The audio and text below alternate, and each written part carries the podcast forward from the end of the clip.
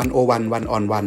รายการทอล์กตัวต่อตัว คุยรอบด้าน ถามตรง ตอบลึก เรื่องการเมืองเศรษฐกิจ สังคม วัฒนธรรม และวาระโลก โดยกองบรรณาธิการดีวันโอวันดอทเวิลด์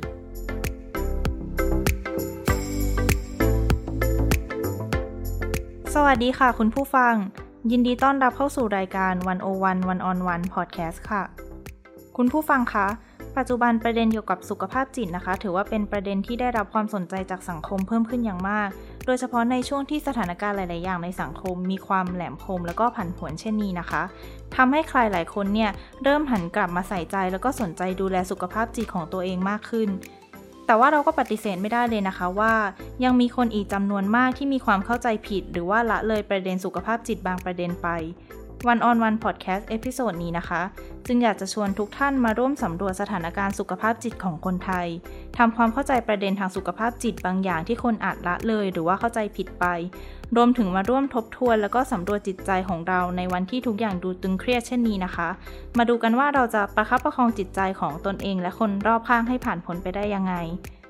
One-on-One พอดแคสต์ episode นี้นะคะ ดิฉันอยู่กับคุณธนกฤษ ลิขิตธรากุล เป็นนักจิตวิทยาคลินิก สถาบันสุขภาพจิตเด็ก และวัยรุ่นราชนครินทร์ค่ะ วันนี้ดิฉันการทีลาภูริวิกรายรับหน้าที่ดำเนินรายการค่ะ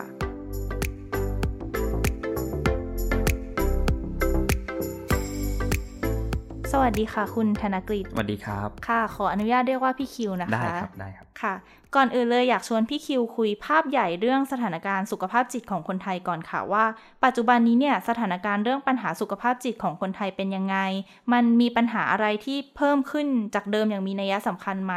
หรือว่าปัญหาอะไรที่แต่ก่อนเนี่ยอาจจะไม่มีหรือว่าไม่รุนแรง แต่ว่าตอนนี้เนี่ยมันกลายเป็นปัญหาที่ทวีความรุนแรงมากขึ้น ครับ ก็ถ้าเกิดว่าจากที่ตัวเองทำงานเนี่ยก็ค้นพบว่า มีความต้องการเนาะในการมาขอรับการปรึกษา หรือว่าการดูแลทางจิตใจก็เพิ่มมากขึ้น หรือถ้าเกิดเราไปดูง่ายๆ ถ้าเกิดเราไปขอนัดคิว ในแผนกจิตเวชนะครับก็จะพบว่าคิวเนี่ยค่อนข้างยาวเนาะแสดงว่าความต้องการเนี่ยค่อนข้างเยอะนะครับแล้วถ้าเกิดว่าดูตามสถิติเองนะครับสถิติที่ผมเอามาให้เห็นก็คือว่าเป็นสถิติของสายด่วนสุขภาพจิต 1323 เนาะนะฮะซึ่งถ้าเกิดเราย้อนไปนะครับในปี 58 เนี่ยสายที่เราให้การปรึกษาไปเนี่ยก็ประมาณ 50,000 กว่าสาย แต่พอมาในปี 63 ปีล่าสุดเนี่ยนะครับก็ประมาณ 1 0 0 0 0แสนกว่าสายเลย นั่นหมายความว่าเออมีความต้องการในการดูแลสุขภาพจิตเพิ่มมากขึ้นจริงๆนะครับแล้วนอกจากนี้เมื่อกี้เห็นถามว่าเออแล้วเรื่องปัญหาอะไรที่มีคนเข้ามาขอรับคำปรึกษานะครับ หลักๆเนี่ยถ้าเกิดเราดูสถิติของสายด่วน อันดับแรกเลยนะครับ ก็เป็นเรื่องของปัญหาจิตเวชหรือโรคทางจิตเวชนะครับ รองลงมาก็จะเป็นเรื่องของอารมณ์เครียดความเครียดหรือความวิตกกังวล แล้วก็อันดับที่3เนี่ยเป็นเรื่องของภาวะและอารมณ์เศร้า นะครับ แต่ในอีกในหนึ่งเมื่อผมลองมาดูสถิติครั้งหนึ่งครับ มาดูตัวที่มีน้อยแต่ก็เพิ่มขึ้นเรื่อยๆเนาะสิ่งที่ผมเห็นก็คือว่า1เนี่ยที่มีแนวโน้มจะเพิ่มมากขึ้นก็คือ 1 คนที่เข้ามาเครียด เครียดแล้วก็โทรมาปรึกษาเรื่องของปัญหาทางด้านเศรษฐกิจเรื่องเงินเงินทองทองใช่ไหมฮะเพราะว่าช่วงนี้ก็ถ้าเกิดเราดูในสปีที่ผ่านมาเนี่ยโควิดก็ทำเรื่องของการเงินทำให้เกิดการติดขัดนะครับ แล้วก็อีกเรื่องหนึ่งเนี่ยที่ ค้นพบก็คือว่าเป็นเรื่องของการเรียนนะครับ ก็มีเรื่องของการเรียนโทรมาแต่การเรียนเนี่ยต้องต้องบอกก่อนว่า เป็นทั้งนักศึกษานักเรียนโทรมาเอง แล้วก็เป็นคุณพ่อคุณแม่เนี่ยโทรมานะครับ คือมันก็ต่อต่อเดือนเนี่ยอาจจะโทรมาน้อยแต่ถ้าเกิดเราเก็บรายปีนะครับ เอาย้อนไปง่ายๆ แค่ประมาณ 3 ปีที่ผ่านมา ก็ค้นพบว่าแนวโน้มหรือเทรนด์มันก็เพิ่มมากขึ้นนะครับ ค่ะ ทีนี้เราเห็นสถานการณ์เราเห็นความเปลี่ยนแปลงที่เกิดขึ้นแล้วนะคะ อยากชวนพี่คิวคุยต่อว่า ถ้าเรามองกันในภาพรวมพูดกันในภาพรวมเลยเนี่ย ปัญหาสุขภาพจิตที่เกิดขึ้นเนี่ยมันสะท้อนภาพสังคมไทยที่เปลี่ยนแปลงไปยังไงบ้างคะ หรือว่าตัวพี่คิวเองเนี่ยได้มาทำงานตรงนี้เนี่ยได้ค้นพบประเด็นอะไรที่เกิดขึ้นจากปัญหาสุขภาพจิตนี้บ้างไหม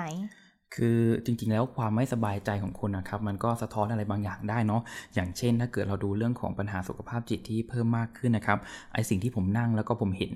ได้เนาะที่เป็นตั้งเป็นข้อสังเกตของตัวเองเนี่ยก็คือว่าสะท้อนให้เห็นความอ่อนโยน แล้วก็ความอ่อนไหวทางอารมณ์ของคนเรานี่แหละนะครับจะสังเกตได้เวลาเรามีประเด็นอะไรบางอย่าง เกิดขึ้นในสังคมไทยเนาะไม่ว่าจะเป็นทางบวกหรือทางลบก็ตาม ถ้าประเด็นทางบวกเนี่ยเช่น เรื่องของคนที่ออกมาช่วยเหลือกันเวลาที่เกิดภัยพิบัติต่างๆ นะครับ เวลาน้ำท่วมหรือว่าเช่นโรคระบาดช่วงนี้ครับก็จะมีคนใจดีออกมาช่วยออกมาบริจาคออกมาบริจาคสิ่งของต่างๆนะครับ ส่วนหนึ่งเนี่ยเพราะว่าเขาคิดถึงใจอีกคนหนึ่งว่าเออแล้วถ้าเกิดว่าเป็นเราลำบากแล้วเราจะรู้สึกยังไง ถ้าเกิดเราอยู่จุดนั้นอะเราจะรู้สึกยังไงเราว่าเขาก็เลยออกมาช่วยเหลือกัน ตรงนี้ครับศัพท์ทางจิตวิทยาเนี่ยเขาเรียกว่า empathy คุ้นคุ้นไหมคำนี้เคยได้ยินแบบเยอะเนาะ empathy empathic listening empathy skill การเข้าอกเข้าใจคนอื่นนะครับ แค่เข้าอกเข้าใจนะ ไม่ต้อง in เป็นเขาอันนี้เขาเรียก empathy ซึ่งเราก็เห็นในสังคมไทยเนี่ยโอ้โหช่วยเหลือกันดีมาก เพราะฉะนั้นเนี่ยเราก็อาจจะแอสซูมเลยว่าเออเขาก็เห็นอกเห็นใจคนอื่นจริงๆอะ่ะเขาเข้าใจความรู้สึกของคนอื่นได้นะครับ แต่ในอีกในหนึ่งเนี่ยการเห็นอกเห็นใจที่มากเกินไป หรือเรียกว่ามีอารมณ์ร่วมที่มากเกินไปนะครับ อันเนี้ยก็อาจจะส่งผลเสียต่อสุขภาพจิตได้เหมือนกันนะ การที่เราอินมากๆ เราเป็นเขามากๆเนี่ยบางคนจะสงสัยว่าอ้าวแล้วมันจะส่งผลเสียได้ยังไง ตัวอย่างเช่น เวลาเราเสพข่าว ถ้าเราเสพข่าวเยอะๆ บางข่าว เช่นข่าวภัยพิบัติต่างๆ หรือเหตุการณ์อะไรบางอย่างที่มันสะเทือนจิตใจคน เราเสพตลอดเวลาเราไม่มีหยุดเลย อันนี้จะทำให้คนเกิดความเครียดจากการเสพข่าวได้นะครับ อันนี้คือความเครียดที่เกิดจากการที่เราอินมากเกินไป อีกประเด็นหนึ่งที่ที่ผมเห็น อันนี้ผมเห็นความคิดเห็นส่วนตัวเนาะ ความอินกันมากเกินไปเนี่ยนะครับ มันทำให้เกิด การตัดสินเรื่องราวบางเรื่องราวไปแล้ว โดยที่เรายังอาจจะขาดข้อเท็จจริง บางประการอยู่ สังเกตได้เวลาผมนั่งเล่นโซเชียลหรือเล่นแบบพวก Facebook พวกนี้นะฮะ ก็จะมีแบบประเด็นนู้นประเด็นนี้ขึ้นมา แล้วถ้าเกิดเราลองไปอ่านในคอมเมนต์ข้างล่างอะ ก็จะมีคนอินแบบโอ้โหฉันด่าไปเลยนู่นนี่นั่นฉันด่าก่อน แต่แฟกต์หรือข้อเท็จจริงเรายังไม่รู้ จริงๆ สิ่งที่ออกมา หรือสิ่งที่ที่เราได้รับมันอาจจะเป็นความคิดเห็นหรือโอปิเนียนบางอย่างก็ได้opinion นี่คือไม่ใช่ fact เนาะเราเราแยกออกไหม opinion กับ fact เป็นยังไงชวนพี่คิวคุยต่อเลยได้ไหมคะ เรามีวิธีแยก opinion กับ fact ไหมคะ คือ opinion คือความคิดเห็นนะความคิดเห็นมันอาจจะไม่ได้จริงเสมอไป แต่ fact นี่คือข้อเท็จจริงละตัวอย่างเช่นเออคนเนี้ยทำไมเตี้ยจัง เตี้ยนี่คือ opinion ความคิดเห็น แต่ fact เนี่ยคือเราก็อาจจะเอาไปดูเขาไปขึ้นไป บนที่วัดถูกต้องไหมฮะ แล้วก็ไปดูส่วนสูงเขาแล้วก็มาเทียบกับเกณฑ์มาตรฐาน อันเนี้ยคือแฟกต์ซึ่งบางทีเราอาจจะเห็นโอปิเนียนบางอย่างในในสื่อออนไลน์ แล้วเราอิน พอเราอินปุ๊บเนี่ย มันก็จะส่งผลทำให้เราเนี่ยมองได้ไม่ตรงนะครับ แล้วก็มีการตัดสินบางเหตุการณ์ไปแล้ว อันนี้คือคือ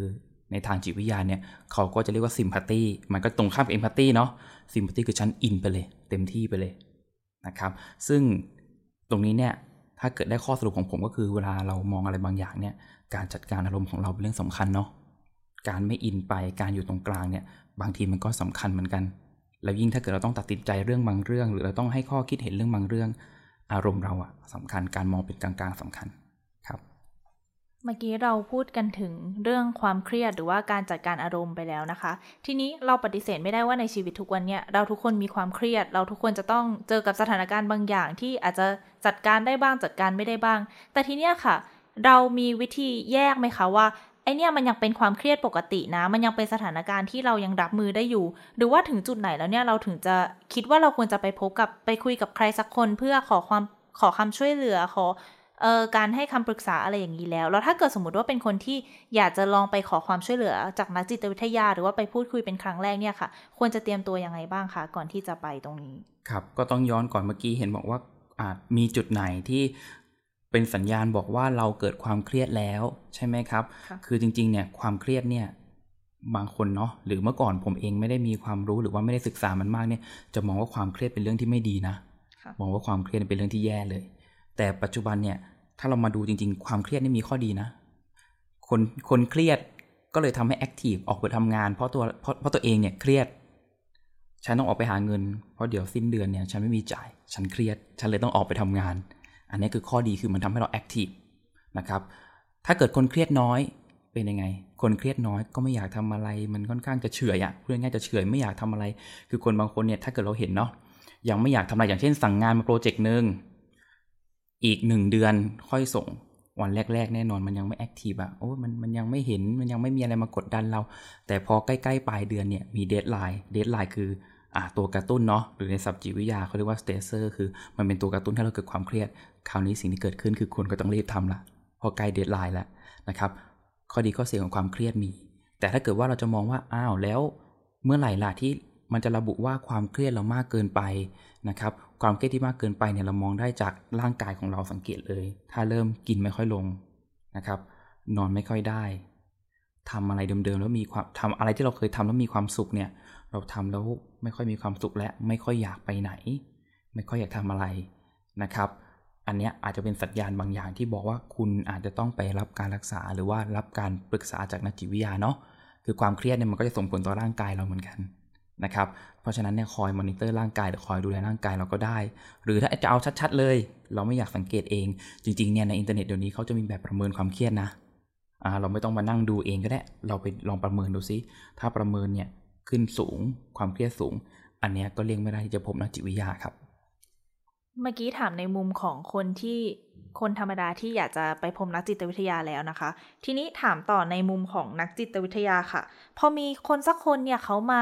ขอความช่วยเหลือจากเรามาขอให้เรารับฟังเรื่องราวของเขาเนี่ย ในมุมของนักจิตวิทยาอย่างพี่คิวเนี่ย มันมีกระบวนการขั้นตอนยังไงบ้างคะ มันยากไหมคะกับการที่จะทำให้คนสักคนเนี่ย ไว้ใจเราจนยอมพูดเรื่องบางเรื่องที่เขาอาจจะไม่เคยพูดกับใครเลยออกมา ตรงนี้เนี่ยเราต้องทํำยังไงคะ เราถึงจะให้เขาพูดแล้วเราเนี่ยถึงจะรับฟังเขาได้จริง ๆ ครับก็เดี๋ยวขอเล่าภาพรวมเนาะของการไปพบนักจิตวิทยาหรือพบจิตแพทย์ก่อนจะเล่าให้เห็นภาพเลยเพื่อคุณผู้ฟังเนี่ย บางท่านอยากไปแต่ คำว่าจิตวิทยา จิตแพทย์ หรือแผนกจิตเวชก็ตาม อาจจะแบบนึกภาพไม่ออกว่าถ้าต้องไปหาเนี่ยจะมีกระบวนการยังไง ผมอยากจะเล่าให้ฟังแบบนี้ครับ วิธีการคล้ายๆ กับการที่เราไปหาหมอฝ่ายกายเลย เข้าไปถึงก็ทำนัดอะไรแล้วก็เข้าไปในห้องถ้าเกิดพบจิตแพทย์เขาก็จะซักถามประวัติอาการของเราเนาะก็เหมือนกับหาหมอฝ่ายกายเลยนะครับ ถ้าเกิดว่าเราเห็นหมอสองคนตรวจเนี่ยคนไข้เนี่ย บางทีไม่แน่ใจว่าอาจจะมองไม่ออกด้วยซ้ำว่าคนไหนเนี่ยมาคุยเรื่องจิตเวชคนไหนมาคุยเรื่องปวดหัวปวดท้องนึกออกไหมฮะเรามองไม่ออกเลย คุณหมอเขาจะถามจะสักอาการ และสุดท้ายหน้าที่ของคุณหมอหรือจิตแพทย์เนี่ยนะครับเขาก็จะให้ยานะฮะเพราะว่าเรื่องจิตจิตใจหรือเรื่องของความเครียดเนี่ยซึมเศร้าก็จะเป็นส่วนหนึ่งจะเป็นเรื่องของสารสื่อประสาทในสมอง แต่ถ้าเกิดอย่างผมมาหานักจิตวิทยาทำอะไร ให้ลองนึกภาพเรามานั่งคุยกันนะครับ เป็นห้องห้องหนึ่งแล้วก็มีเก้าอี้สองตัวมีโต๊ะหนึ่งตัว แล้วก็เรามานั่งคุยกัน คุยกันนาที่นี้เนี่ยเป้าหมายก็คือหาทางออกของบางปัญหาด้วยกัน หาวิธีการจัดการความเครียดที่เหมาะสมมากขึ้น หรือมันก็จะมีวิธีการบำบัดบางอย่าง เช่น การปรับเปลี่ยนความคิด หรือเปลี่ยนพฤติกรรมนะครับ เพื่อลดความเครียดหรือความเศร้าลง เน้นการเป็นคุยกันมากกว่า ถ้าเกิดศัพท์ภาษาอังกฤษเขาเรียกว่า talking therapy เนาะเน้นการคุยนะครับ แต่บางคนอาจจะเคยเห็นภาพในหนังเนาะที่แบบว่านอนแบบเป็นโซฟายาวๆ แล้วเป็นนักจิตวิทยาอยู่ด้านหลัง อันนี้ก็จะเป็นการบำบัดแบบหนึ่งเนาะแต่ในปัจจุบันเนี่ยอาจจะไม่ค่อยได้เห็นหรือไม่ค่อยมีแล้วนะครับเป็นการนั่งคุยกันทั่วไปเนาะมากกว่านะครับ ซึ่งถามว่าอ้าวแล้วเวลาคุยกับนิจนักจิตวิทยาเนี่ยนะครับว่าทำยังไงให้เขายอมพูดเรื่องราวต่างๆออกมา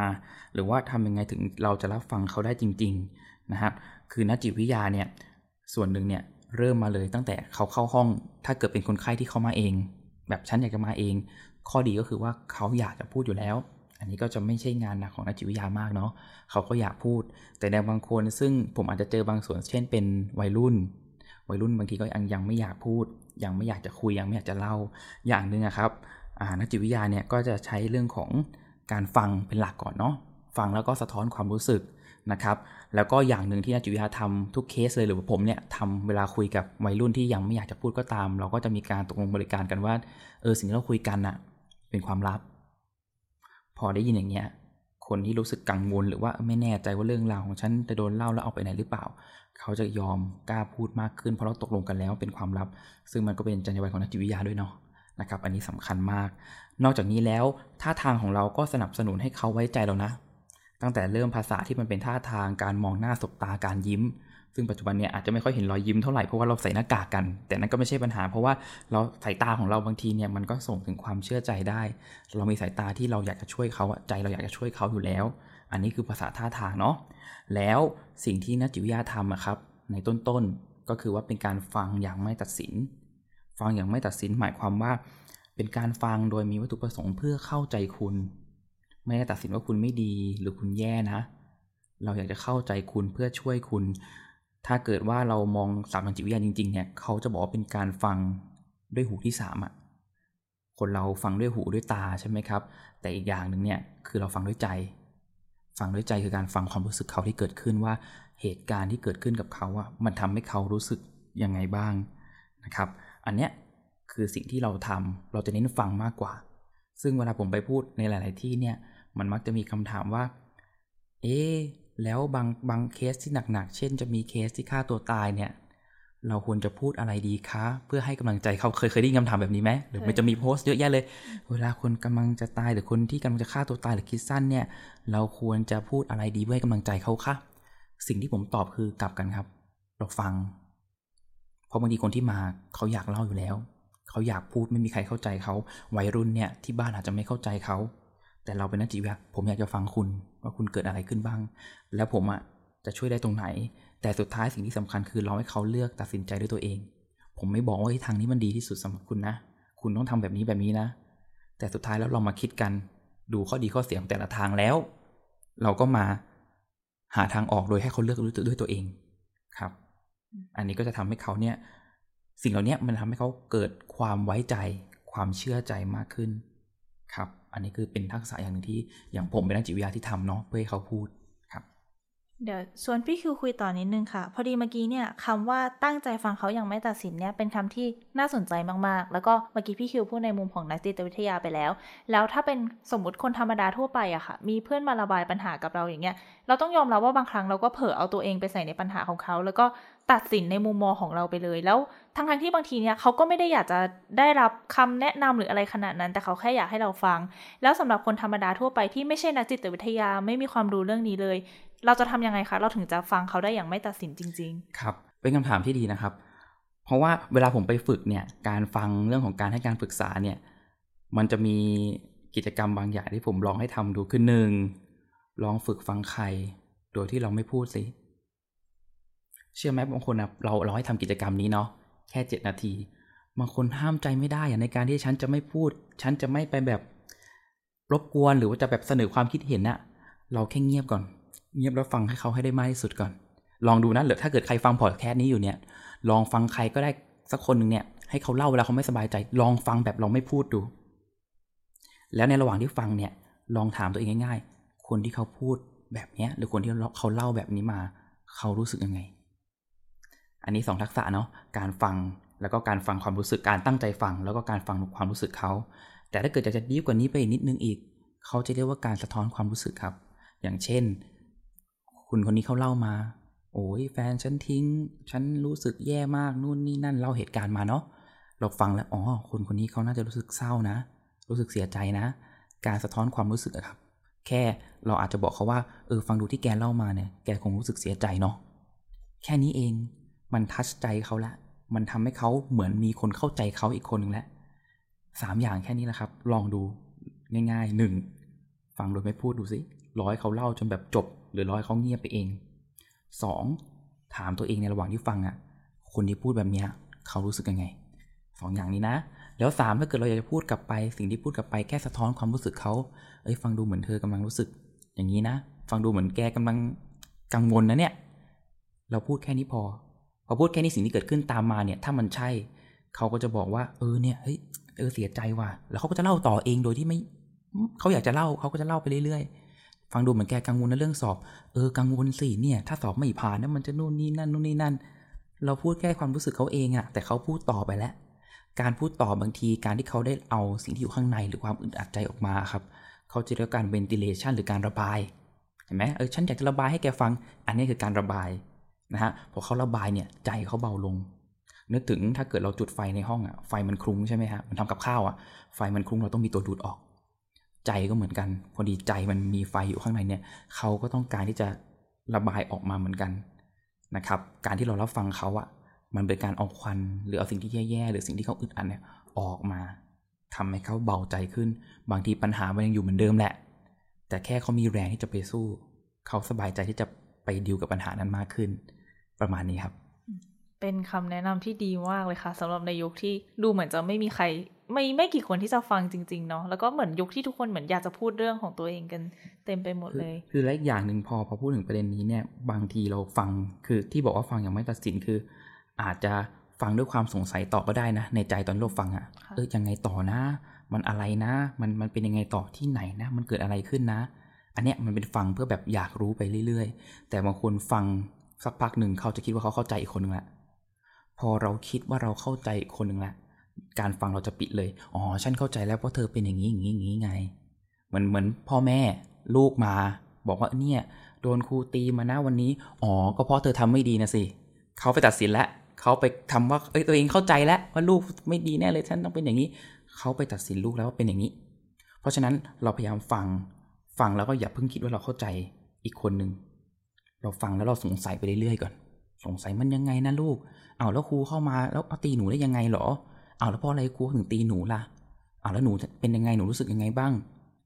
มันมันมันมันมันต่างกันเนาะนึกภาพพ่อแม่สองพ่อแม่คนหนึ่งลูกวิ่งเข้ามา เนี่ยวันนี้หนูเครียดมากเลยหนูโดนครูตีมา ชุด A พ่อแม่ A นี่ไงก็หนูไม่เชื่อฟังครูไงหนูเป็นคนหนูทำไม่ดีไงครูก็เลยตี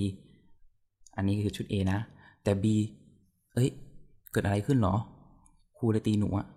เอาแล้วอยู่ดีๆครูเข้ามาตีเลยเหรอ เอ้ยมันมีอะไรเหตุการณ์เกิดขึ้นก่อนหน้าไหมเอามันเกิดอะไรขึ้นน่ะไหนลองเล่าให้ฟังหน่อยสิเอาแล้วหนูรู้สึกไงบ้างเนี่ยเออฟังดูถ้าเกิดเป็นเป็นพ่อเนี่ย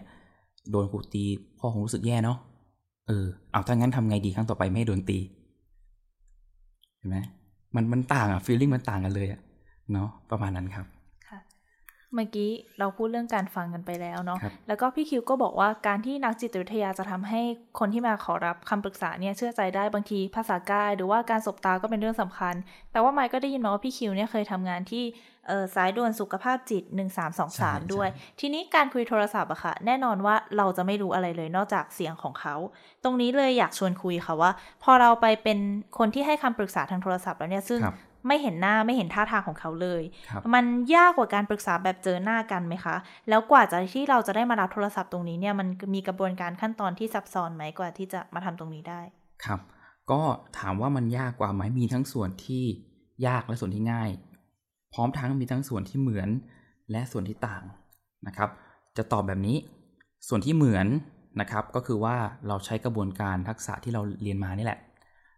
เหมือนกัน ไม่ว่าจะเป็นแบบปรึกษาแบบมาเจอตัวกัน หรือว่าปรึกษาทางโทรศัพท์นะครับ อันนี้เราใช้เหมือนกันเลย แต่ว่าที่แตกต่างก็คือว่าข้อมูลที่เราได้รับ เราได้ยินแค่เสียงเขา เราไม่เห็นสีหน้าท่าทางเขาเลย เพราะบางทีเราเห็นสีหน้าท่าทางใครสักคนเนี่ยแม้เขาจะพูดมาแบบหนึ่งแต่เราเห็นสีหน้าเขาดูแย่ๆดูเศร้าๆ เราก็เห็นอารมณ์ความรู้สึกเขาได้ แต่นี่เหมือนเราปิดประสาทสัมผัสไปอย่างหนึ่งคือเราปิดตาเนาะเราฟังด้วยหูกับเราฟังด้วยใจ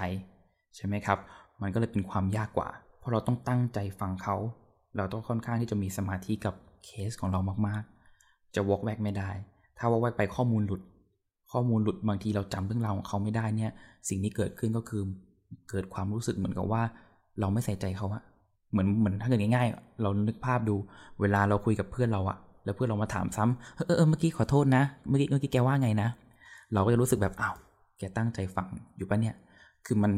ต้องการการตั้งใจฟังที่มากกว่า แล้วฟังนะที่นี้เนี่ยอย่างที่บอกเนาะเราฟังเนื้อหาที่เขาเล่าด้วย แล้วเราฟังความรู้สึกของเขาด้วยโอ้เสียงบางทีมันจับความรู้สึกยากเหมือนกันเนาะเพราะฉะนั้นอย่างหนึ่งที่อย่างผมหรือว่านักจิตวิทยาทำคือเอมพัตตีลองคิดในมุมเขาซิว่าถ้าคนคนนี้เจอเหตุการณ์แบบนี้มาเนี่ยจะรู้สึกยังไง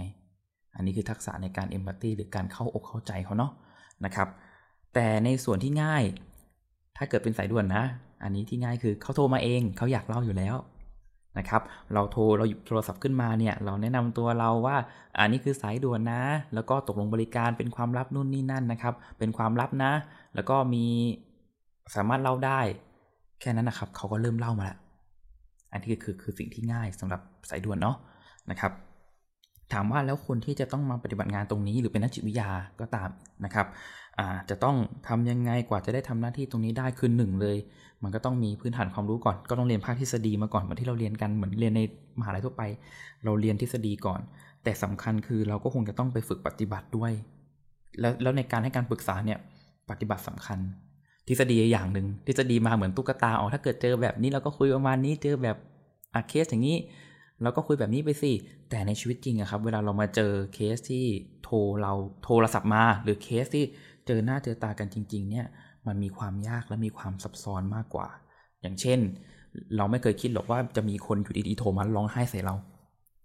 ในในตำราเนี่ยจะไม่ได้สอนไว้ก็ได้ว่า ถ้ามีคนมาอยู่ต่อหน้าเราหรือโทรมาแล้วร้องไห้ใส่เราเลย เราควรทำยังไง หรือถ้าเกิดโทรมาแล้วเขาโกรธอยู่เขาด่าเราเงี้ยเออเราควรทำยังไง บางทีก็ไม่ได้มีสอนเนาะแต่อันเนี้ยครับมันเป็นการเรียนรู้ หรือถ้าเกิดว่าในในในที่ผมมองคือมันเหมือนการเก็บชั่วโมงบินอะอยากเก่งอยากจะแบบ ทำได้เก่งขึ้นมันก็ต้องเก็บชั่วโมงบิน เพราะฉะนั้นเนี่ยสองส่วนที่สำคัญเนาะก็คือหนึ่งเนี่ยการมีความรู้คือการเรียนทฤษฎีมา และสองที่สำคัญเนี่ยการฝึกปฏิบัติ หรือการปฏิบัติเยอะๆคุยเยอะๆและระยะเวลาหนึ่งเนี่ยก็จะสามารถมาทำหน้าที่ตรงนี้ได้นะครับ แต่ถึงแม้ว่ามาทำหน้าที่ตรงนี้ได้ก็ตามว่าะอย่างผมเองเนี่ยผมรับสายด่วนมาประมาณ 6 ปี 6 ปีเนาะที่ทำสายด่วน นะครับ แล้วก็ทำ face to face ด้วยนะทำแบบประชิดตัวด้วย ผมยังคิดว่าเราก็ต้องเรียนรู้ไปตลอดอะ่ะ มันก็มีบางเคสที่ยากขึ้น บางเคสที่เราไม่เคยเจอ บางเคสที่เราไม่คิดว่าจะมี เพราะเดี๋ยวนี้มันแบบสื่อโซเชียลเยอะครับ ในสมัยผมนะโอ้พูดแล้วก็แก่อีก โซเชียลยังไม่บูมขนาดนี้ เวลาคนเราด่ากันหรือว่า ตีกันหรือว่าแบบจะด่าทอกันในวัยรุ่นอย่างเงี้ย ก็จะเจอที่โรงเรียนถูกต้องไหมฮะเดี๋ยวนี้มันมีไซเบอร์บูลลี่อิงคือการด่ากันในโลกออนไลน์ เอาแล้วคนที่เขาเครียดในการด่ากันในโลกออนไลน์เนี่ยเราช่วยเขายังไง เราก็ต้องมาศึกษามาเรียนเพิ่มทำเพิ่มตลอด ในการทำจิตบำบัดหรือการดูแลใจคนนะครับ ผมมองว่ามันก็ต้องเรียนรู้ตลอดชีวิตนะ เรียนรู้ไปเรื่อยๆเจอปัญหา มาเรียนรู้มาปรึกษาผู้เชี่ยวชาญนะครับ ในระหว่างที่เราปฏิบัติอยู่ เราก็ต้องมีผู้เชี่ยวชาญนะ หรือเป็นซูเปอร์วิเซอร์เนี่ยมาดูแล้วว่าเออเนี่ยคุณปรึกษาเป็นยังไงบ้างนะครับ เขาไม่ได้ปล่อยออกมาเลยนะ กว่าจะแบบ โอ้มาตรงนี้ได้เนี่ยมันก็ต้องแบบมีคนดูมีผู้เชี่ยวชาญดูเยอะมากนะครับ ก็คิดว่ายังไงก็ตามก็ต้องเรียนรู้ไปตลอดนะเราก็คุยกันเรื่องภาพใหญ่ ๆ ไปแล้วนะคะทีนี้อยากจะชวนเจาะลงมาที่ประเด็นเฉพาะบางประเด็นค่ะ ก่อนอื่นเลยอยากจะชวนคุยเรื่องของปัญหาสุขภาพจิตในเด็กแล้วก็วัยรุ่นค่ะ คือช่วงนี้เนี่ยมันเป็นช่วงที่เด็กหลาย ๆ คนก็จะต้องเรียนออนไลน์ใช่ไหมคะ เด็กบางคนก็จะต้อง จะสอบเข้ามหาวิทยาลัยหรือจะสอบต่อโรงเรียนใหม่ แต่ว่าก็ยังไม่รู้ว่าชะตาข้างหน้าของตัวเองเนี่ยจะเป็นยังไง เราก็มีโอกาสได้พูดคุยกับเด็กหลายคนเขาก็สะท้อนออกมาเหมือนกันว่า ผู้ใหญ่เนี่ยไม่เข้าใจเขาเลย แล้วก็มันมีคำพูดหนึ่งที่หลาย ๆ คนพูดตรงกันก็คือ เป็นแค่เด็กจะมีความเครียดอะไรทำไมตัวแค่นี้ไม่เครียดหรอก แต่จริงๆเนี่ยอยากชวนพี่คิวคุยค่ะว่าแล้วพอเรามองเรื่องปัญหาสุขภาพจิตในเด็กแล้วก็วัยรุ่นนะคะ มันมีประเด็นอะไรที่น่าสนใจบ้างไหมคะเมื่อกี้พูดมาถึงเรื่องเรียนออนไลน์น่าสนใจ ที่เรื่องที่เด็กเครียดเนาะแค่ปรับจากเรียนแบบไปโรงเรียนอะมาเรียนออนไลน์อะก็เครียดแล้วเนาะถ้าเกิดคุณผู้ฟังบางท่านเนี่ยจะต้องแบบเรียนออนไลน์ เรียนผ่านอะไรก็ตามแล้วเรียนออนไลน์เนี่ยจะรู้ว่าเป็นผู้ใหญ่อย่างเราเรียนอะมันยังยากเลย สมาธิหลุดบ้างโหเรียนไม่ประติดประต่อบ้าง เราอะยังยากเลย แล้วเด็กวัยรุ่นอะที่เรียนอะต้องปรับตัวมาเรียนออนไลน์แน่นอนเขาบางคนเนี่ยเออถ้าเกิดเรียน มีตัวแบบจริง ๆ มีคุณครูสอนอยู่หน้าห้องเขาอาจจะเข้าใจ แต่พอการเรียนออนไลน์เนี่ยเขาจะต้องใช้เหมือนแบบคอนเซนเทรตหรือว่าสมาธิที่เยอะกว่าทำให้เขาอาจจะเกิดความเครียดได้ว่าเฮ้ยมันมันมันยากกว่ามันเข้าใจยากกว่านะครับ แล้วสิ่งที่เกิดขึ้นก็คือว่าถ้าเกิดว่าพ่อแม่ไม่เข้าใจ ก็จะมองว่าเฮ้ยทำไมลูกไม่ตั้งใจทำไมลูกแบบโอ้แค่เรียนแค่นี้เองจะไปเครียดอะไร คือบางทีแค่เรื่องเรียนเรื่องเดียวนะ เด็กก็เครียดได้ เช่น เด็กบางคนที่มีความคาดหวังอะพ่อแม่ที่บ้านคาดหวังมา เฮ้ย เธอจะต้องเป็นแบบนี้แบบนี้แบบนี้นะ แล้วเพราะความรักเนาะ อันนี้ก็เพราะความรักเขาก็อยากทำตามความคาดหวังนั้นให้ได้แหละเเห็นพ่อแม่เขาแบบนี้แล้วนี่ ฉันก็อยากทำให้ได้นะครับ การทำตามความคาดหวังเนี่ย มันเครียดเนาะ ความหวังอย่างเดียวมันดีนะ ความหวังภาษาอังกฤษ hope ใช่ไหมความหวังอย่างเดียวมันดี แต่ถ้าเกิดเป็นความคาดหวังอะภาษาอังกฤษ expectation ไปคาดมัน ไปคั้นมัน ความคาดหวังที่มันมากับความคาดคั้นอะยังไงมันก็ไม่มีความสุข แล้วเด็กยิ่งพยายามทำตามความคาดหวังเรื่อยๆ ยังไงก็ต้องเครียด เช่น เรารู้ว่าเราเรียนได้ประมาณเนี้ย แต่พ่อแม่เขาอยากให้ฉันเรียนหมอ แต่ฉันไม่ได้อยากเรียนหมอ ฉันชอบสายศิลป์มากกว่า ฉันชอบแบบ ฉันอยากออกแบบ ฉันอยากเป็นสถาปัตย์ สิ่งที่เกิดขึ้นคือเป็นความขัดแย้งระหว่าง ตัวในหนึ่งความขัดแย้งในตัวเขาเอง เฮ้ย ถ้าฉันจะเรียนหมอ มันก็ดีนะ พ่อแม่สบายใจ แต่ฉันไม่ชอบอา้าวแล้วถ้าเกิดฉันไปเรียนสถาปัตย์ล่ะ ฉันชอบ happy แต่พ่อแม่เนี่ย อาจจะไม่ชอบ ความขัดแย้งตรงนี้ครับทำให้เกิดความเครียด อันนี้คือประเด็นแรกนะ ขัดแย้งในตัวเองขัดแย้งในตัวเองก่อน 2. ถ้าไปบอกพ่อแม่ขัดแย้งกับพ่อแม่อีกถ้าพ่อแม่ไม่เข้าใจอ้าวทำไมเธอไปเรียนนั่นล่ะเรียนนี่ดีกว่าจะตายใช่ไหมเนี่ยความเครียดมันก็เกิดได้นะครับ ในเรื่องของการเรียนเนาะหรือถ้าเกิดในในเด็กวัยรุ่นนะครับ เรื่องเพื่อนสำคัญ ผมเคยเจอผู้ปกครองบางคนเขาไม่เข้าใจว่าทำไมทะเลาะกับเพื่อนคนเดียวอะเครียดจังเลยถึงต้องมาพบนักจิตเนี่ย แต่ถ้าเกิดเราเข้าใจเขาหน่อยนะครับ เข้าใจวัยรุ่นหน่อย ก็จะพบว่าจริง ๆ วัยรุ่นเนี่ยสังคมของเขาอะมันขึ้นอยู่กับเพื่อน เพื่อนหนึ่งคนหรือเพื่อนสองคนแค่มีปัญหาเขาเนี่ยเขาก็เครียดได้นะครับ ซึ่งถ้าเกิดเราเป็นผู้ใหญ่มองอะ่ะเอ้ยก็เพื่อนคนเดียวก็ไม่เห็นเป็นไรนี่ แต่มันใหญ่สำหรับวัยรุ่น มันใหญ่สำหรับเขา นะครับหรือในอีกประเด็นหนึ่งก็คือเรื่องของปัจจุบันที่เราเจอเนาะเรื่องของบูลลี่การรังแกกัน ซึ่งมันก็ยังมีความไม่เข้าใจอยู่นะ คือปัจจุบันเนี่ยก็มองว่ามันล้อเล่นพ่อแม่หรือผู้ปกครองส่วนใหญ่ล้อเล่นกันลูกไม่ต้องคิดเยอะหรอกแหมเพื่อนเล่นแค่นี้เอง แต่จริงๆเนี่ยมันกระทบใจเขาอะนะครับ ซึ่งปัญหาเหล่านี้แหละฮะที่ทำให้มองว่าบางคนหรือหลาย ๆ คนอาจจะยังไม่เข้าใจว่าทำไมวัยรุ่นวัยเรียนเขาถึงเครียดนะครับ ก็เพราะเรื่องเนี้ยมันเป็นธรรมชาติช่วงวัยเขาอะวัยเขาก็ควรให้ความสำคัญกับเพื่อนอยู่แล้ว ตามวัยนะครับ ยังไงก็ต้องเกิดความเครียดฮะเนาะส่วนในเรื่องของอ่าถ้าเกิดเราไปดูในกลุ่มปัญหาสุขภาพจิตอื่น ๆ เช่น ในวัยผู้สูงอายุ ถามว่าผู้สูงอายุเครียดได้ไหมเครียดได้นะครับ เป็นเรื่องของการปรับตัวเนาะเช่น เราลองนึกภาพนะ พอวันหนึ่งเราทำงานทุกๆ วันทำงานเขาทุกวัน วันหนึ่งเรากเกษียณเราไม่ต้องทำงานเรามาอยู่บ้าน อยู่บ้านเหมือนสบายเนาะแต่ไปสักพักครับ เคยคุยกับผู้สูงอายุที่โทรมาปรึกษาใส่ตัวนี้แหละ พบว่าจะเกิดเขาเขาเกิดความรู้สึกเหงา ไม่ได้มีอะไรทำเมื่อก่อนฉันทำเยอะ ฉันทำนู่นนี่นั่นฉันทำได้หมดเลย ฉันเป็นหัวหน้างาน ฉันเคยดูแลลูกน้องในที่ทำงานได้เยอะแยะ วันนี้เขาไม่มีอะไรทำเขาต้องกลับมาอยู่บ้าน อันนี้ก็ก่อให้เกิดความ ขุ่นข้องใจหรือความเครียดได้ จนในผู้สูงอายุบางคนเนี่ยนะครับมีภาวะซึมเศร้า เพราะว่าพอเราไม่มีอะไรทำนานๆเนี่ยมันขึ้นอยู่กับการมองตัวเองของเขาด้วยอะเขามองตัวเองว่าเออฉันไม่มีประโยชน์ ฉันอยู่บ้านเป็นภาระบางคนเคยเคยได้ยินคำนี้เลยนะ ปัจจัยเหล่านี้แหละครับที่ทำให้ในวัยสูงอายุเนี่ยนะครับเกิดความไม่สบายใจหรือความเครียดได้เนาะ เมื่อกี้พี่คิวพูดเรื่องโรคซึมเศร้ามาบ้างแล้วนะคะ ทีนี้ถ้าเรามองโรคซึมเศร้าในภาพรวมเลยค่ะ เราจะเห็นว่าปัจจุบันเนี่ยมีการพูดถึงโรคซึมเศร้า หรือว่าการตระหนักถึงโรคนี้มากขึ้นนะคะ แต่ก็ยังมีคนอีกจำนวนหนึ่งค่ะที่เขายังไม่เข้าใจเรื่องโรคซึมเศร้าเท่าไหร่ บางคนอาจจะมองว่าเธอแค่เรียกร้องความสนใจนี่ อะไรอย่างเงี้ยค่ะ ทีนี้ในฐานะนักจิตวิทยาค่ะ จริง ๆ มันมีประเด็นอะไรไหมคะที่เราควรจะคำนึง แล้วก็ทำความเข้าใจเมื่อพูดถึงเรื่องโรคซึมเศร้าค่ะ ครับ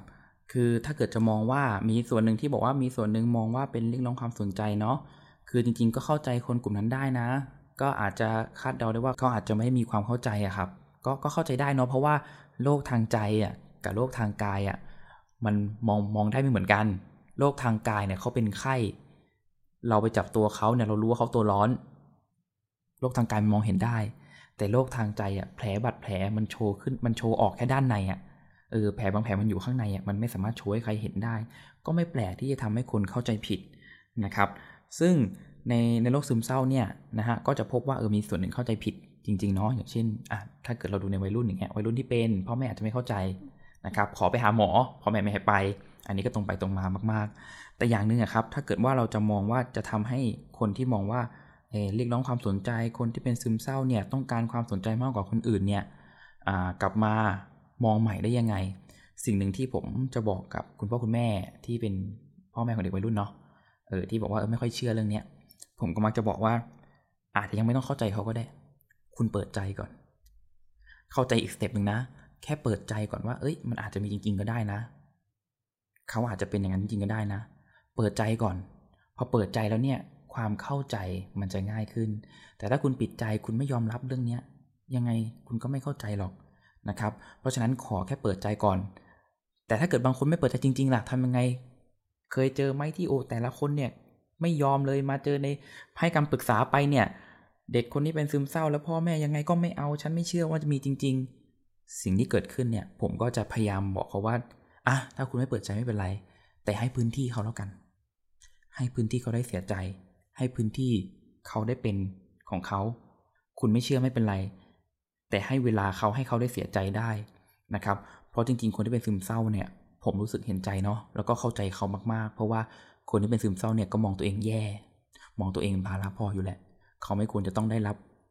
คำวิจารณ์หรือคำที่เป็นคอมเมนต์ของคนอื่นเนี่ย เข้าไปทำให้เขารู้สึกแย่อีก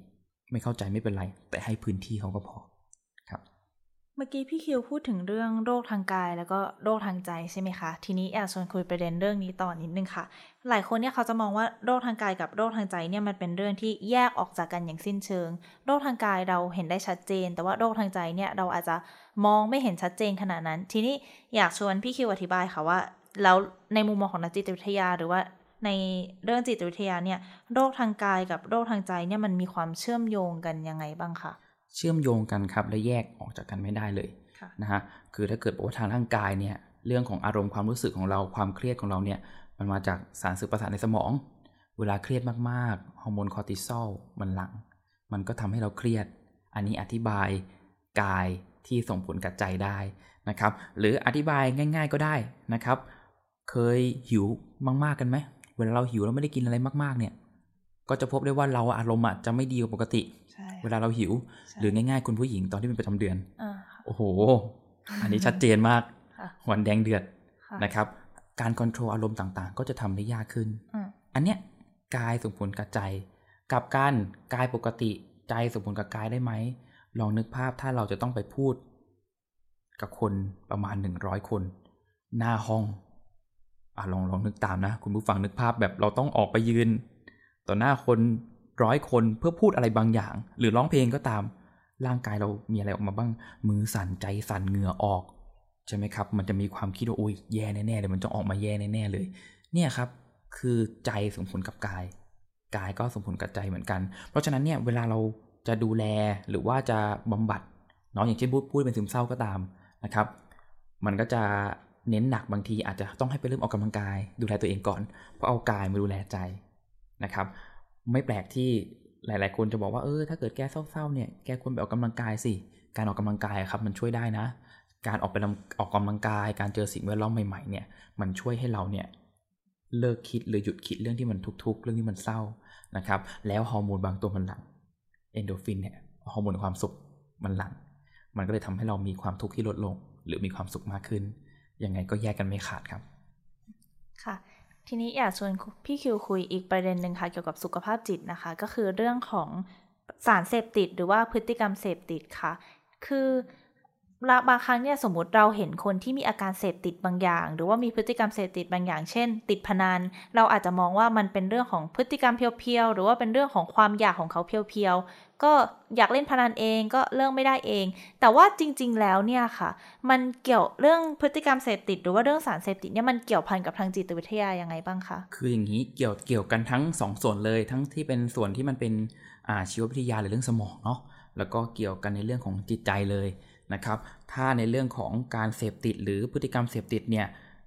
ถ้าเอาที่ผมถนัดนะครับ เดิมเนี่ยเขาก็จะมีการให้การปรึกษาเรื่องของปัญหาพนันกัน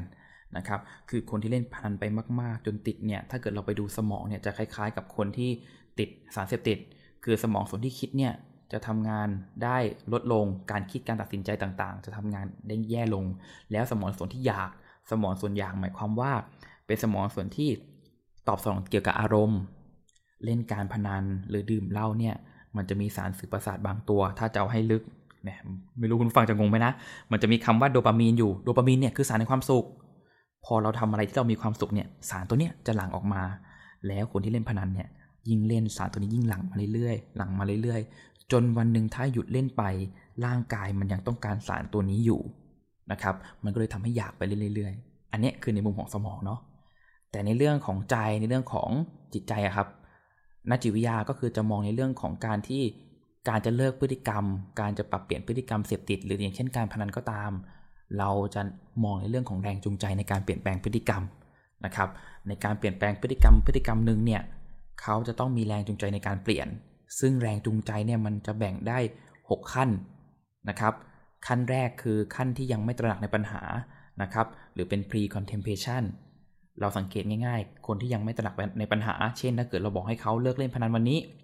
หรือเราบอกให้เขาหยุดดื่มเหล้าวันนี้ เขาก็จะมีความคิดว่าเล่นนิดเดียวไม่เห็นเป็นไรหรอกโอ้ยดื่มนิดเดียวเอง เขายังไม่เห็นข้อเสีย เขายังเห็นข้อดีของพฤติกรรมนั้นนะครับ มากกว่าข้อเสีย อันนี้คือขั้น pre contemplation เนาะ ต่อมานะครับ พอเขาเริ่มตระหนักได้นิดนึง จะก้าวเข้ามาสู่ขั้นที่ 2 เขาเรียกว่า contemplation เขาเริ่มตระหนักในปัญหาและ การตระหนักในปัญหาเนี่ยดูง่ายๆว่าเขาเริ่มเห็นในข้อดีและข้อเสียของพฤติกรรมนั้นๆนะครับ เริ่มเห็นแล้ว เช่น เล่นพนันเนี่ยมันสนุกก็จริงนะ ได้เงินนะ เอ๊แต่ฉันเริ่มเห็นข้อเสียแล้วว่ามันก็มีหนี้นะโอ้ยเนี่ยทำให้ครอบครัวฉันรู้สึกทุกข์นะ ฉันต้องปิดบังคนอื่นนะ เพื่อที่ฉันจะมาเล่นพนันนะ เขาเริ่มเห็นแล้ว ในระยะนี้ครับเขาจะเรียกว่าความลังเลใจ เนาะ เวลาคนเราลังเลเนี่ย จะเริ่มเห็นข้อดีข้อเสียเหมือนเราซื้อของอะ่ะทำไมเราถึงลังเลจะซื้อชิ้นนี้หรือไม่ซื้อชิ้นนี้ดี เราลังเลไงซื้อก็ดีนะเอ๊ะแต่มันก็แพงว่ะลังเล อันเนี้ยเขาเรียกว่าลังเล ซึ่งนักจิตวิทยาจะทำงานกับความลังเลใจตรงนี้ครับ เพื่อให้เขาเปลี่ยนแปลงพฤติกรรม เนาะ โดยเราจะเสริมสร้างแรงจูงใจ ให้เขาเปลี่ยนแปลงพฤติกรรมไม่สำเร็จ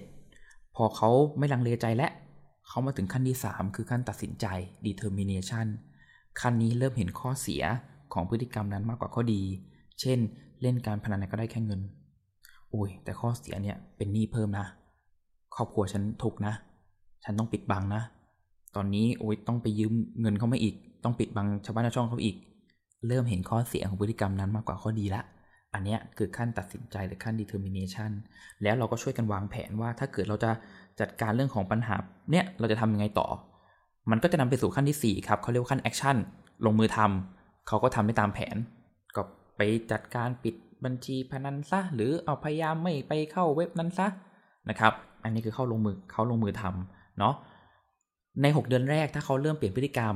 จะอยู่ขั้นแอคชั่นขั้นลงมือทำแต่ถ้าเกิดทำไปสักพักจนอีก 6 เดือนหลังจนถึง 1 ปี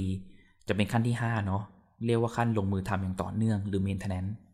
นะครับขั้นนี้ก็คือยังทำต่อเนื่องไปเรื่อยๆ จนกลายเป็นนิสัย จากการปรับพฤติกรรมไปเป็นฮาบิตละเป็นนิสัย การที่เขาไม่เล่นพนันเนี่ยเป็นเรื่องปกติละเมื่อก่อนอาจจะเป็นเรื่องใหม่สำหรับเขา แต่เนี้ยเป็นนิสัยละ การออกกำลังกายอะถ้าเกิดเปรียบเทียบการออกกำลังกายง่ายๆเริ่มวิ่งวันแรกมันเหนื่อยเหลือเกินทำไมฉันต้องไปวิ่งวะทำงานมาก็เหนื่อยอยู่แล้ว อันนี้ขั้นแรก ขั้นสองปุ๊บจริงๆออกกำลังกายก็ดีนะ แต่มันก็เหนื่อยแค่นั้นเอง ขั้นสามปุ๊บ เอ๊ะ ฉันเนี่ยตัดสินใจแล้วฉันจะไปวิ่ง อันนี้ขั้นที่สามขั้นสี่เขาออกไปวิ่งจริงสี่เดือนแรกเนี่ยยัง action อยู่ แต่ขั้นที่5เนี่ยนะครับถ้าเกิดว่าเขาทำเป็นนิสัยและทำไปมากกว่า 6 เดือนและจนถึง 1 ปี อันนี้คือเป็นขั้นที่ลงมือทำอย่างต่อเนื่อง พอครบ 1 ปีปุ๊บ ถือว่าเปลี่ยนแปลงได้สำเร็จ ใช้ระยะเวลา 1 ปีนะ ถ้าตามตามในทฤษฎีตรงนี้นะครับเนาะแต่มันจะมีอย่างที่ผมบอกว่ามันมีขั้นที่ 6 อยู่ ก็คือการ relapse หรือการกลับมาเป็นซ้ำเช่น คนที่เล่นการพนันก็เผลอกลับไปเล่นได้คนที่ดื่มเหล้าเคยเลิกแล้วก็เผลอกลับไปดื่มได้ หรือเราวิ่งอะวิ่งทุกวันบางวันเราก็ขี้เกียจได้เหมือนกัน ซึ่งรีแลปเนี่ยเขาจะบอกว่าเป็นขั้นของการเรียนรู้เป็นธรรมชาติที่จะเปลี่ยนพฤติกรรมอะคนเราทำพฤติกรรมนี้มาเป็นปีๆอะเนาะก็อาจจะมีบ้างที่กลับไปทำพฤติกรรมเดิม ก็ไม่เป็นไรก็มาเริ่มใหม่กันได้นะครับอันนี้คือ 6 ขั้นของการเปลี่ยนแปลงเนาะหรือถ้าเกิดเป็นชื่อทฤษฎีเนี่ยเขาจะเรียกว่า state of change คือเป็นเป็นทฤษฎีลำดับขั้นของการเปลี่ยนแปลง เพื่อเอาไว้เข้าใจ เวลาคนจะเปลี่ยนแปลงพฤติกรรมสักหนึ่งอย่างเนี่ยเขาจะต้องมีขั้นอะไรบ้าง นะครับ อธิบายประมาณนี้พี่คิวก็ทำงานมานานพอสมควร แล้วก็เจอเคสมาเยอะพอสมควรนะคะ อยากชวนคุยค่ะว่า เคยเจอเคสไหนที่ทำให้เราจำได้หรือว่าประทับใจเป็นพิเศษไหมคะ คือที่จำได้เลยนะถ้าเกิดว่าถามเรื่องนี้ผมมักจะพูดเรื่องนี้บ่อยก็คือว่ามีเคสหนึ่งที่ผมเคยให้การปรึกษาเนาะเป็นเคสคุณแม่ที่เขาโทรมาปรึกษาเรื่องของลูกของเขาว่าลูกเขามีพฤติกรรมแบบนี้แบบนี้แบบนี้นะ โอเค เราก็ให้การปรึกษาไปครับ เออว่าเออในเบื้องต้นถ้าเกิดเราจะวางกฎหรือจะดูแลลูกที่เป็นอย่างนี้ เราควรจะให้การปรึกษา เราควรจะดูแลยังไงนะครับ แล้วก็ปรึกษากันไปตามกระบวนการ จนจะจบ ในระหว่างจะจบแบบผมระหว่างที่คุยกับคุณแม่คนนี้ครับเขาเป็นคุณแม่เลี้ยงเดี่ยวเนาะเขาเป็นคุณแม่คนเดียวที่ต้องทำงาน แล้วก็เขาก็เลี้ยงลูกเขานะครับ ซึ่งลูกเขาเนี่ยก็มีแบบปัญหาพฤติกรรมบางอย่างนะฮะพอตอนจะจบเนี่ยตลอดที่เราคุยมาผมสังเกตสีหน้าเขาแบบ เหมือนคนอึดอัดเหมือนคนแบบมีความทุกข์ตลอดอะ่ะพอจะจบผมก็เลยสะท้อนความรู้สึกเขาไปเพิ่มเติมเนาะนอกจากเรื่องลูกนะฮะผมก็บอกเขาแค่ว่า เออเอ๊ฟังดูเหมือน ตัวคุณแม่เนี่ยคงจะรู้สึกเหนื่อยเนาะที่จะต้องแบบทำงานด้วย แล้วก็ต้องมาเลี้ยงดูลูกด้วย ผมพูดแค่ประโยคนี้ประโยคเดียวนะ ภาพที่ผมเห็นตอนนั้นก็คือเหมือนคุณแม่คนนั้นนะครับร้องไห้อะน้ำตาไหลเขาบอกว่าเออเนี่ย ไม่เคยมีใครถามเขาเลยเรื่องเนี้ยเรื่องความรู้สึกของเขาอะจริง ๆ มันเหนื่อยตลอดเวลาแหละมันอยากจะระบายให้ใครสักคนฟัง มีวันนี้ที่มาพบผมแล้วผมอะจับความรู้สึกนั้นได้แล้วผมสะท้อนให้เขา เหมือนกับเราเข้าใจเขาอะแล้วเขาก็ร้องไห้แล้วก็แบบระบายออกมาเพิ่มเติม หลังจากครั้งนั้นหลังจากเซสชันนั้นนะครับที่เราคุยกันจบเนี่ยเขาแบบเหมือนเปลี่ยนเป็นอีกคนเหมือนแบบยกบุเขาออกจากอกอะมันก็ทำให้ผมได้ค้นพบว่าจริง ๆ แค่ฟังความรู้สึกเขาแล้วก็สะท้อนให้เขาเห็นเนี่ย แค่นี้มันก็ powerful หรือว่ามันมีพลังในการช่วยเหลือคนอีกคนหนึ่งที่มากแล้ว ไม่ต้องมีถ้อยคำดีๆ ไม่ต้องมีแบบคำคบที่เยอะในหัวก็ได้ แค่คุณฟังเขาอะจับความรู้สึกเขาให้ได้แล้วคุณลองฟังเขาจริง ๆ สิ แค่นี้มันก็มีพลังมากๆในการจะช่วยเหลือใครสักคนละ คุยกับนักจิตวิทยาทั้งทีนะคะหนึ่งในประเด็นที่ไม่ชวนคุยคงไม่ได้ก็คือเรื่องของสถาบันครอบครัวเนาะเพราะว่าจริงๆตั้งแต่เริ่มแรกเนี่ยเราก็มีการพูดถึงความสัมพันธ์ที่เป็นสถาบันครอบครัวเนี่ยบ่อยอยู่พอสมควร คือเราทุกคนเนี่ยทราบกันดีว่าสถาบันครอบครัวเนี่ยเป็นสถาบันแรกเริ่มที่อยู่ใกล้ชิดกับคนคนหนึ่งมากที่สุด แล้วก็มีบทบาทอย่างมากกับคนคนหนึ่งนะคะ ตั้งแต่เกิดจนกระทั่งเติบโต แต่ว่าหลาย ๆ ครั้งเนี่ยค่ะพี่คิว สถาบันครอบครัวเนี่ยกลับ กลายเป็นบ่อกเกิดของปัญหาทางใจกับคนบางคนโดยไม่รู้ตัวนะคะ ทีนี้เนี่ยมันก็เลยทำให้กลายเป็นว่าเด็กและวัยรุ่นเนี่ยกลายเป็นกลุ่มหนึ่งที่เหมือนจะเผชิญปัญหาสุขภาพจิตมากพอสมควร ทีนี้พี่คิวมีคำแนะนํำยังไงบ้างคะในเรื่องของปัญหาทางสุขภาพจิตที่เกิดขึ้น เพราะสถาบันครอบครัว ทั้งในมุมมองของผู้ปกครองว่าเราควรจะเริ่มดูแลบุตรหลานในบ้านยังตัวเองเนี่ยยังไงดี ครับ คือจริงๆ ครอบครัวสำคัญเนาะ ก็ถ้าเกิดใช้คำว่าเป็นเป็นแบบบ่อกเกิดของปัญหาก็ อาจจะไปโทษขนาดนั้นไม่ได้กังวลเดี๋ยวคุณพ่อคุณแม่เขาจะมาแอบว่าผม แต่ว่าจริง ๆ ปัญหาของสุขภาพจิตเกิดขึ้นได้ในหลายภาคส่วนเนาะในหลายๆส่วนในคนคนหนึ่งพูดว่าครอบครัวเป็นส่วนหนึ่งดีกว่าครับ ถ้าครอบครัวแบบเป็นที่ที่ปลอดภัยสำหรับเด็กอะแน่นอนว่าก็จะป้องกันโอกาสที่จะทำให้เด็กหรือวัยรุ่นนะครับ มีปัญหาสุขภาพจิตได้เนาะซึ่งถ้าเกิดว่าเราเป็นผู้ปกครองแล้วนะครับ จะมีหลักในการดูแลใจเด็กยังไง หรือจะทำให้ บ้านเนี่ยเป็นที่ที่ปลอดภัยสำหรับเขาได้ยังไงบ้างนะครับ ผมจะให้หลักง่ายๆ อันนี้คิดคิดไวๆก็คือเป็นหลัก 3 ใจ ใจแรกเนาะเปิดใจก่อนนะครับ อย่างที่พูดไปในช่วงต้นๆเนาะถ้าไม่เปิดใจยังไงคุณก็ไม่พยายามเข้าใจเขาหรอก อย่างหนึ่งเนี่ยคุณเปิดใจก่อน โดยความคิดในใจเนี่ยเราอาจจะต้องอยากที่จะเข้าใจเขาจริง ๆสำคัญคืออาจจะต้องระวังเนาะไม่คิดไปก่อนว่าเราเข้าใจเขาหมดแล้วอย่างที่พูดในช่วงต้นนะครับ เพราะว่าการที่เรา รู้ว่าเราไปตัดสินหรือว่าเราไปคิดแล้วว่าฉันเข้าใจเธอ ก็จะปิดใจละนะครับ ใจแรกก็พูดไปค่อนข้างเยอะพอสมควรในช่วงต้นเนาะ เปิดใจ 2. ตั้งใจ ตั้งใจอะไร ตั้งใจฟัง คุณฟังอย่างเดียวพอ ฟังอย่างไม่ตัดสินนะครับ ฟังทั้งอารมณ์เรื่องราวของเขายังไงจุดสำคัญที่ผมจะเน้นให้ให้ในหลาย ๆ คน หรือในหลาย ๆ ครอบครัวเนี่ยที่ปฏิบัติเนี่ยคือเน้นฟังก่อน คุณฟังให้เป็นน่ะคุณช่วยโลกคุณได้แน่นอนนะครับ คือการฟังอย่างไม่ตัดสินเนาะ ลดการสั่งสอนลดการเทศก่อนสั่งสอนเทศอาจจะทำในช่วงหลังก็ได้ฟังลูกเข้ามารุ่นนิดฟังปุ๊บปุ๊บลูกอธิบายแล้วอาจจะสอนว่าเออแต่ถ้าเกิดเป็นแม่อาจจะทำอย่างนี้นะ ก็บอกว่าเออถ้าเป็นแม่อาจจะแก้ไขปัญหาแบบนี้นะ ถ้าเป็นพ่อจะแก้ไขปัญหาอย่างนี้นะลดการสอนลดการเทศ เพราะอะไรเรานึกตอนภาพเราเด็กๆอะ่ะพ่อแม่มาสอนมาเทศเราอะ่ะเหมือนคุณครูอะ่ะมาเทศมาสอนเราอะ่ะเราฟังแค่ไหน เราก็อาจจะไม่ได้ฟังขนาดนั้นอะ่ะนะฮะเพราะฉะนั้นเรารู้วิธีการสอนการเทศเนี่ยมันไม่ work ก็เปลี่ยนฟัง ฟังเขาให้เยอะขึ้นนะครับ เพราะแค่การฟังเนี่ยมันทำให้เด็กเบาใจ สิ่งที่เกิดขึ้นคือสัมพันธภาพระหว่างผู้ปกครองกับเด็กอะแนบแน่นขึ้น หมายความว่าเวลาเด็กเขามีปัญหาอะไรอะเขากล้ามาเล่าเรา สังเกตไหมบางคนอะมีปัญหาอะไรไม่กล้าเล่าที่บ้าน เพราะอะไรกลัวโดนว่าซ้ำชัดเจนมากกลัวกลัวโดนว่าซ้ำมันหมายความว่าเราอาจจะฟังเขาได้ไม่ดีพอ ถ้าเกิดว่าเราฟังเขาดีพอเขาไว้ใจเรามากพอ ปัญหาไม่ว่าใหญ่แค่ไหนอะ เด็กวัยรุ่นเขาจะวิ่งกลับมาบ้าน แล้วบอกพ่อแม่เขาเองว่าเฮ้ยเจอปัญหาแบบนี้ เขาไม่ต้องกลัวเลยว่าพ่อแม่จะด่าซ้ำเพราะพ่อแม่เข้าใจเขา แล้วพอแม่พ่อแม่เขามาดูปัญหาเขาได้ถูกจุดแก้ไขปัญหาได้ถูกเนี่ย แน่นอนว่าลดปัญหาสุขภาพจิตไปค่อนข้างได้เยอะ แต่สิ่งที่เกิดขึ้นก็คือว่าถ้าเด็กบางคนอะกลับมาพูดกับพ่อแม่ไม่ได้ เอ้ยเจอเหล้าโฆษณาดื่มเหล้าเฮ้ยเหล้ามันแก้ไขปัญหาได้เหรอ กินเหล้าแล้วดีใช่ไหม ฉันไปดื่มเหล้าดีกว่า ก็กลับบ้านไปเพราะแม่ด่าฉันอยู่ดี ฉันไปดื่มเหล้าดีกว่า อย่างเงี้ยเป็นการแก้ไขปัญหาที่อาจจะไม่ได้ถูกมากนักนะครับ เพราะฉะนั้นเนี่ยใจที่สองเนาะตั้งใจตั้งใจฟังเขา ใจที่สามกำลังใจ ชื่นชมเขาบ้าง ผมจะได้ยินบ่อยๆเนาะมันจะมีความเชื่อว่าอาคนเป็นผู้ปกครองคน อย่าชมลูก ถ้าชมลูกบ่อยๆ จะเป็นไงฮะเจริญโอ้ชัดเจนมาก ไม่ว่ายุคสมัยไหนก็มี คือจริงๆอะการชมลูกนี่นะครับเป็นการที่บอกว่าจุดแข็งเธอคืออะไร มันทำให้ลูกมั่นใจในตัวเองมากขึ้น ความมั่นใจในตัวเองเนี่ยหรือเขาจะเรียกว่า self-esteem ก็ได้เคยได้ยินไหม self-esteem คือความภูมิใจในตนเอง พอเด็กที่มีความภูมิใจในตัวเองเนี่ยนะฮะเขาก็จะเป็นเกราะป้องกันในปัญหาทางใจได้ในหลาย ๆ อย่างเลยนะฮะ ฉันมั่นใจแล้วฉันไม่ต้องไปติดยาเสพติด ฉันไม่ต้องไปดื่มเหล้า ฉันไม่ต้องไปสูบบุหรี่ก็ได้ เพราะตัวฉันเนี่ยก็เพียงพอแล้ว ฉันมั่นใจนะครับ แต่เราจะพบว่าเนี่ย เดิมๆเนาะเป็นซีรีส์เก่าเป็นแบบว่าครอบครัวซีรีส์เก่าหน่อยก็อย่าไปชมเยอะ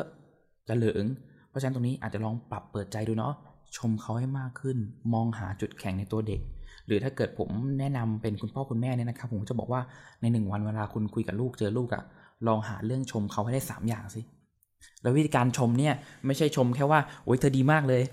โอ้วันนี้เธอพูดดีเยี่ยมเยี่ยมเลย ไม่ใช่ลองชมพฤติกรรมที่เจาะจงเขาสิเช่น ไปรับลูกลูกมาตรงเวลา เอ้ย วันนี้แม่ดีใจจังเลยเนาะที่ลูกมารอแม่ตรงเวลาเนี่ยโอ้แม่ชอบแม่ชอบ เนี่ยการชมต้องเจาะจงด้วย ไม่ใช่แค่ชมแบบดีมาก เยี่ยมสุดยอดไม่ใช่ ชมเจาะจงด้วย ลูกกลับถึงบ้านปุ๊บ ลูกอะวางรองเท้าเก็บรองเท้าเข้าที่ได้เรื่องง่ายๆนะอุ้ย ลูกเก็บเข้าที่ด้วยแน่แม่ชอบเลยเนี่ย พอ เนี่ยเริ่มชมง่ายๆ สักสามอย่างนะครับ ก็จะทำให้เด็กเขาเห็นข้อดีในตัวเอง ทำให้เสริม self-esteem เขาดีขึ้น แล้ว self-esteem เนี่ยจะเป็นสิ่งที่ป้องกันหรือเกราะป้องกันทางใจของเด็กเนี่ยได้ค่อนข้างดีเลยครับ ทีนี้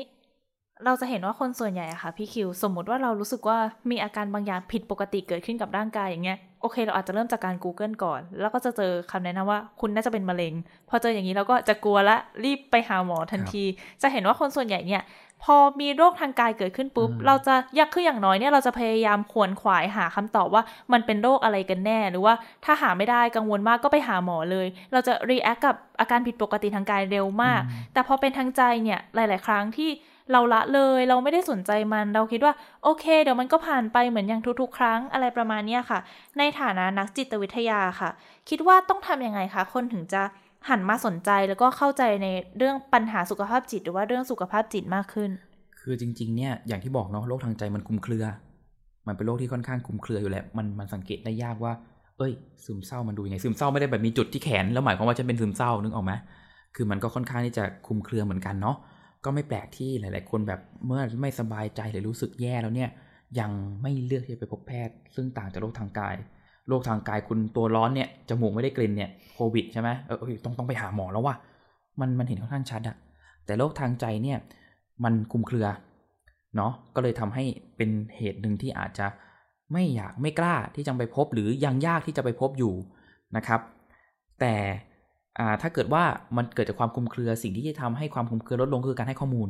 คือการที่ education หรือว่าสร้างความเข้าใจใหม่ว่าเออสังเกตตัวเองแบบนี้ซึ่งซึ่ง ผมเองในฐานะจิตวิทยาเนาะหรือซึ่งซึ่งอยู่ภายใต้กรมสุขภาพจิตเนี่ยซึ่งก็เขาก็ทำมาตลอดนะว่าเออให้ข้อมูลเนาะว่าเอออาการซึมเศร้ามันเป็นแบบโน้นแบบนี้ความเครียดเป็นแบบนั้นแบบนี้ อันนี้คือประเด็นแรกที่เขาไม่ไปอาจจะเป็นเพราะเขาไม่รู้ หรือสองรู้แต่อายไม่กล้าไปเฮ้ยถ้าเกิดว่าฉันไป แล้วมีคนเห็นเนี่ยคนเขาจะหาว่าบ้าหรือเปล่านะ